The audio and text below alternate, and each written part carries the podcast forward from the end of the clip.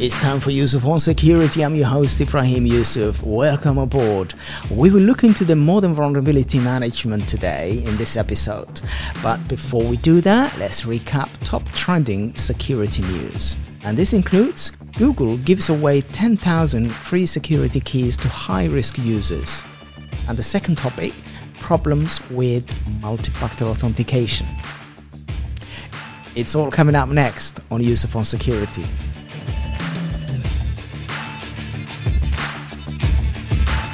This is Yusuf on Security, episode 38, recorded Saturday, 23rd of October 2021. Modern Vulnerability Management. Google puts more emphasis on protecting high risk users, and by doing so, Google has given away 10,000 high risk users keys to protect their account. Now, this is a free hardware security keys by Google with the aim of better protecting their accounts from hackers. And Google says it's sending out the free Titan, and that's the name of the hardware key, two factor authentication. These keys will provide a phishing resistant layer of protection for those accounts.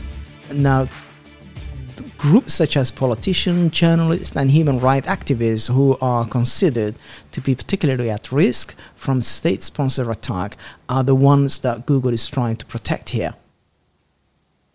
Users who enable Google Advanced Phishing Protection APP and use hardware security keys will need to be both use their password and the physical key to log in into their account.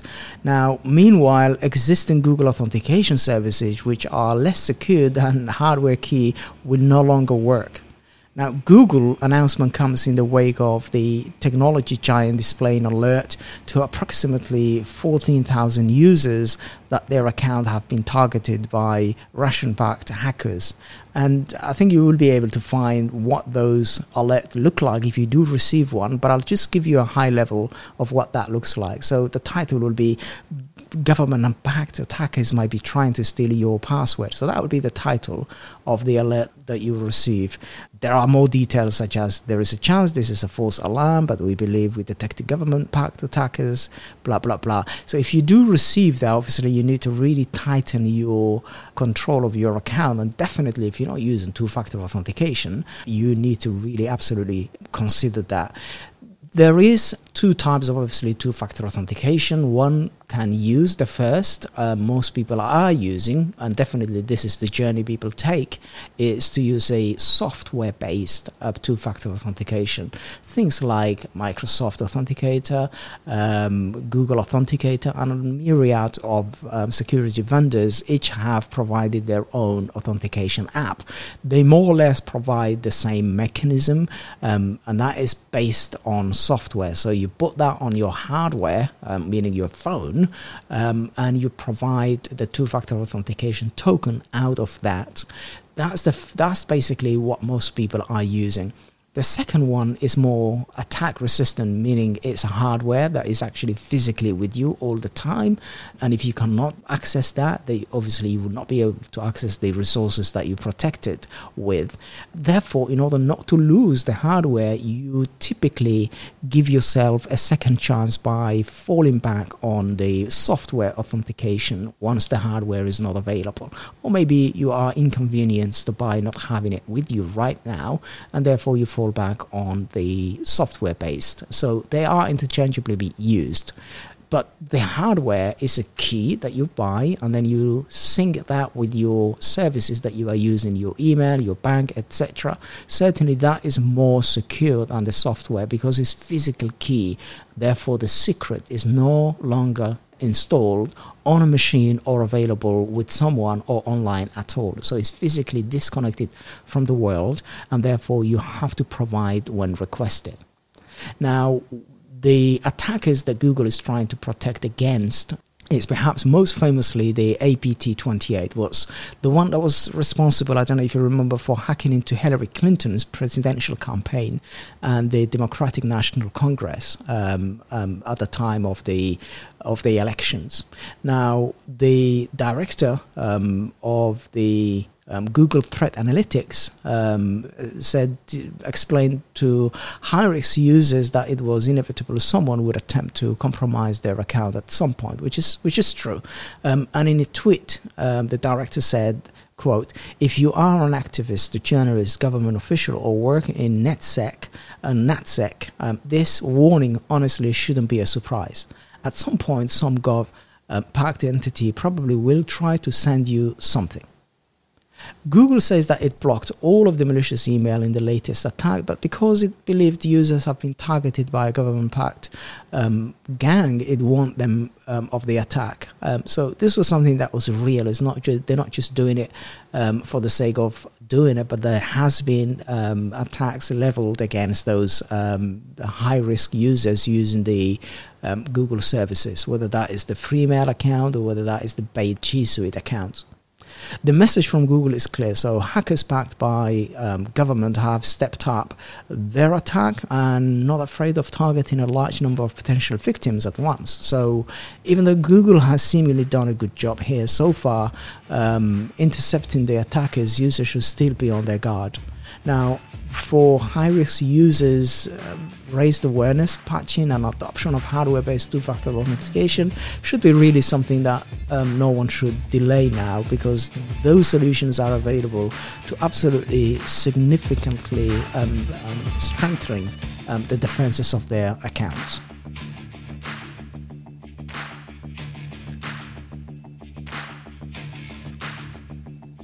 And the second story, problems with the two-factor authentication. I think we should understand two-factor authentication is an absolute requirement in today's age um, of threat landscape, um, but obviously it comes with responsibility. And if you do not put that responsibility where it belongs, then obviously the two-factor authentication is not a panacea. It's not something that is going to just work by itself.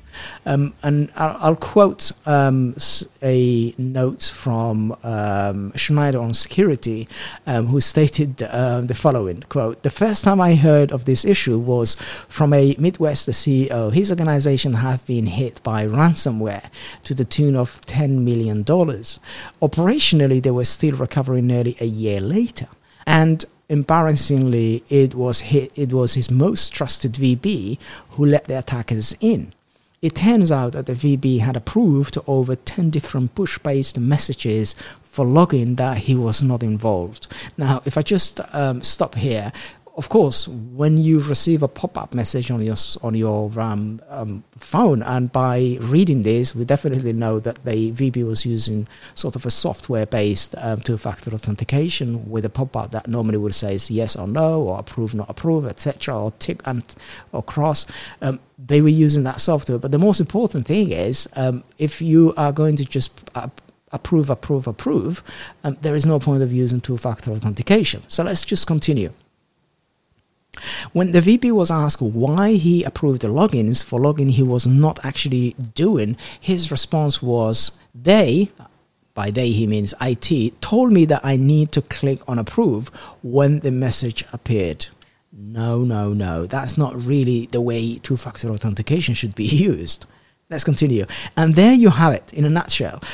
The VP did not understand the importance, meaning the why of using two factor authentication, of why it was so important to only approve logins that they were participated in. Now, perhaps they were told this, um, but there is a good chance that IT, when implementing new push based multi factor authentication, instructed them as to what they need to do to successfully log in, but failed um, to mention that they need to do when they were not logging in um, if the message arrived. Most likely, IT assumed that anyone would naturally understand that it, it also meant not approving unexpectedly unexplained login. Did the user gain trained as to what to do when the unexpected login arrived? Were they told to click on deny and to contact IT help desk to report the activity? Or was the person told the correct instruction for both approving and denying and just did not take into account? We all have busy life. We all have too much to do. Perhaps the importance of the last part of the instruction just did not sink. I mean, we hear and sometimes we don't register what have been told, um, or maybe we absolutely can see and read, but we don't really understand because we are absent minded unquote.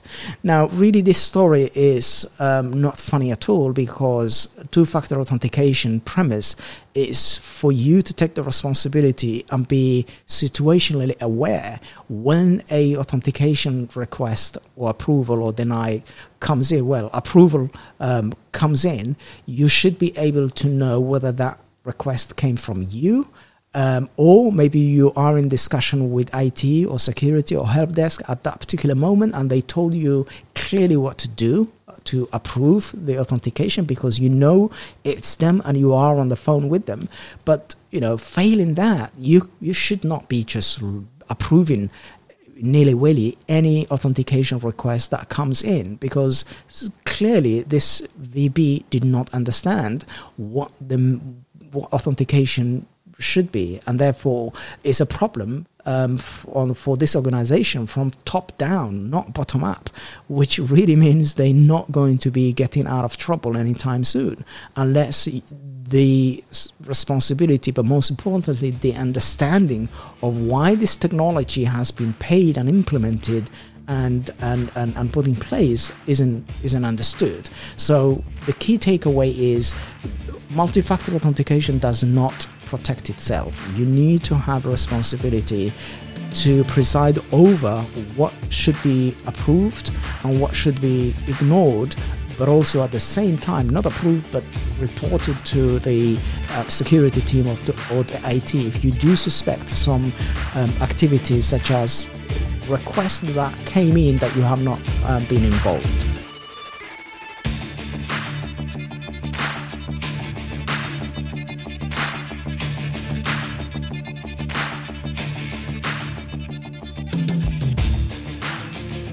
Modern vulnerability management.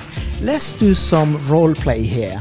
Imagine that you are the new ISSO, and that is the person responsible for ensuring the implementation and maintenance of security control and ISSO stands for Information System Security Officer. So imagine you're wearing that hat. Um, well, first let's have a look at the um, the things that you need to do. You need to plan um, to manage vulnerability and prevent um, future attacks. But first, what is vulnerability management? Well, first let's define these words um, that is used in that statement. A vulnerability is a weakness or lack of countermeasures that can be exploited by a threat. A vulnerability management is the process of identifying, classifying, and remediating vulnerability or vulnerabilities.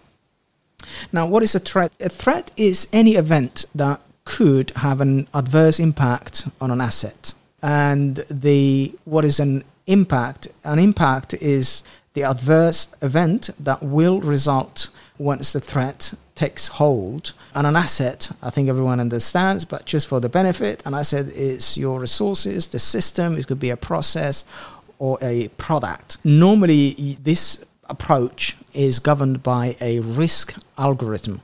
And the risk algorithm is the likelihood of the threat materializing times the impact it would have on the assets and the product of those two likelihood times impact gives you a risk score. And different platform gives you different risk score. And therefore your teams will be following the risk score um, in order to then resolve those vulnerabilities not just approaching by volume the process of vulnerability management goes like this um, you go and prepare, you discover, you analyze, you prioritize, you report, and then you remediate or mitigate the uh, vulnerability that has been um, discovered. And essentially, the whole topic sits on top of what is called the CIA triad. And CIA stands for confidentiality, integrity, and availability.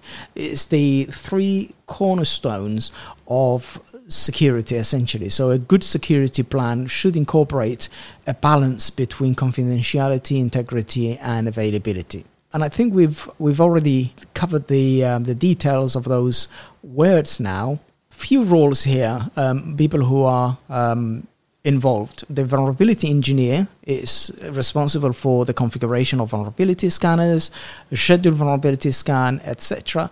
The asset owner as the name suggests, is responsible for the asset that is scanned and decides on the action taken for vulnerabilities that are found or analyzed. And and then of course there is a IT system engineer behind it and he or she is responsible to implement actions to remediate post discovery of vulnerabilities. Those are the different jargons, and the most important thing, probably, to take away from this introduction is there are multiple teams involved in this activity. The asset owner, of course, um, the IT system engineer, the vulnerability engineer, uh, but also the information system security officer, the ISSO, who we are playing to be you um, as, a, as a role play. The reality is that uh, vulnerability management is now at a breaking point, and security teams are tasked with managing risk um, faced a, uh, by the organization, and they themselves face a tidal wave of data of unknown vulnerabilities, and I think that is very clear today. Now, IT teams are tasked with fixing the problems. They have been crushed by the demand to patch everything. And I think the essence, I'm going to put some emphasis on the word everything because I, I will define what I mean by that. Um, they, the IT who actually are faced with a tidal wave of vulnerability, together with the security team, have a friction between them. And this is only getting worse as companies expand their IT infrastructure, um, develop more applications more quickly, deploy more devices, introduce IoT nowadays, and prepare for the instrumentation of enterprise um, application of tomorrow. The number of vulnerability, therefore, to which they are exposed become overwhelming there are essentially four key areas which I want to focus on to give um, this discussion a, a framework and, and provide a structure to follow. I thought this would be easier way to, to explain what vulnerability management does and the value it will bring to your organization. And the four key areas that we will step through are aggregation, prioritization, distribution and dissemination, and reporting finally. And aggregation is essentially the automating the process of collecting the data from all the places it gets generated. You normally would have either a vulnerability scanner, which uh, collects the data um, for you. You're not going to be hiring individuals, consultants, um, once or twice a year. That would be costly. You would have a automated machinery that will go ahead and do vulnerability scanner on a quarterly, maybe maybe monthly is too much, quarterly, bi-yearly or yearly basis, then that will be automated the data source can be the infrastructure scanners, the application scanners, the bug bounty programs, if you have such things in place, the penetration testing that you also carry out according to your compliance. The vulnerability management will bring it all into a central data model. Once those data are retrieved by those scanners, um, it will be centralized where the vulnerability management will then normalize it um, it will deduplicate, so there shouldn't be any overlap. It will make it accessible because there's a lot of teams that have actually introduced you um, at the beginning, um, so that each organization of the business should have access to. It should be made easy to understand and follow which task and question your data at scale so that you get answers instantly. This basically replaces all the manual process people used to do um, randomly and not frequently. So um, things like they used to create a spreadsheet sometimes, they used to really put together some sort of a database by using uh, open source software and they spend maybe a lot of money on, on scripting things um, that they, they coded themselves, which are not producing the desired result.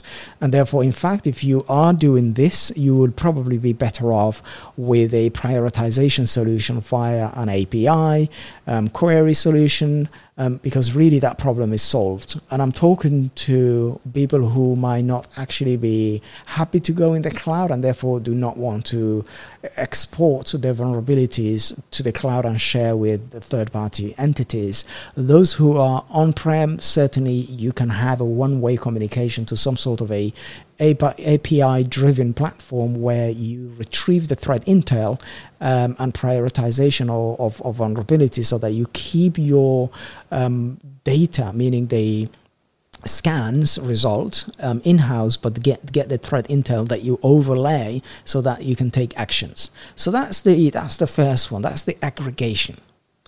The prioritization. In this part, you should care about the plumbing on the platform that you will be adopting. So you will be reducing workload um, to your teams, and that should be a, at your forefront um, of thinking. And you should be focusing on um, what should be fixed on a priority basis, not by volume. Now, do not go for volume without clear reason as to why you want to fix this vulnerability over that vulnerability, for example. Consider to you know dive deep when when you are selecting um, solutions um, on what is under the hood of the platform you will adopt. For example, how the scoring works, um, what are the API response look like, including the data that's been collected, and and what is actually produced bare vulnerability basis. You should really get into those um, details in order for you to go to your understanding of how the platform prioritize this. And these are really the plumbing that works behind the scene, um, which drives the um, your decision making of your teams to fix one vulnerability over another. So that's the prioritization. Number three is the distribution and dissemination this is an ability to, if I call it, flip the model around vulnerability management, and instead of the platform being a work center that is constantly just creating and pushing work out to the to the rest of the business, um, that can be the IT or security team. The platform should be able to turn around, and it should be able to prepare the data for all the business units, whether operational team, application teams, IT owners, etc. And the platform should be able to invite any part of the business that needs to have access to it. And the data, that data should be presented for them and invited them um, to the platform, not the other way around. In that way, the platform becomes a self service pull model instead of a push model. This will free vulnerability management teams to do what needs their critical thinking and human intuition rather than mundane, um, mind numbing tasks. They should be contributing to the overall result rather than really being bogged down with jobs that are not going to produce a high efficacy result. They can therefore focus on oversight, um, they can be setting policies or enforcing SLAs. And that's another thing. The platform should have SLAs of various type. You should be able to create your own SLAs so that you can really level your progress with that of your industry vertical. You would not be driving blind. You need to be in cadence of what is happening rather than really be in a dark corner, not knowing what is happening. You might be overworking, whereas you could do with little, or you might be doing very little, where, whereas you need a lot of work. So SLAs drives you in two ways. You can create your own um, once you have baselined your environment and meet a expected result for your industry, and therefore you can create your own driving um, points. Secondly, platform nowadays should be able to come in with templates that drives um, industry standard, um, which will be a good start rather than you creating your template because you might not be an expert, you might be embarking on this journey now and not have much understanding yet. So that's the distribution and dissemination. And then finally, reporting. And I think one of the important aspects of vulnerability management is how teams report success to the business or report the process of vulnerability management to business as a whole. The metrics most of the organization I speak to almost always focus is volume. And things like how many vulnerabilities do we have? How many did we manage to fix? And how many do we have on the table to fix next? And I think this is the wrong approach. What you really should be focusing on is priority rather than volume. And therefore, in conclusion, your vulnerability management should be a journey. It should not be one hit and then move on. It should be a continuous process. So should, there should be a preparation, as I said, discovery, analysis, prioritization, reporting, remediation or mitigation. Although I focus on the aggregation, prioritization, distribution, dissemination, and reporting, but overall, you should be have a broad approach to it at the beginning. Therefore, you should not really be focusing on volume. You should not be measuring by how much gravel you shift, meaning how much volume you, you, you, shift on a weekly, monthly, or yearly basis, but rather focus on what is likely to cause trouble imminently. You should avoid platforms that service millions of vulnerability and therefore will bewilder your, your teams. Look into risk based vulnerability management and prioritization that's the end of the episode, and I'm thankful that you've joined me. And until next time, thank you very much and take care.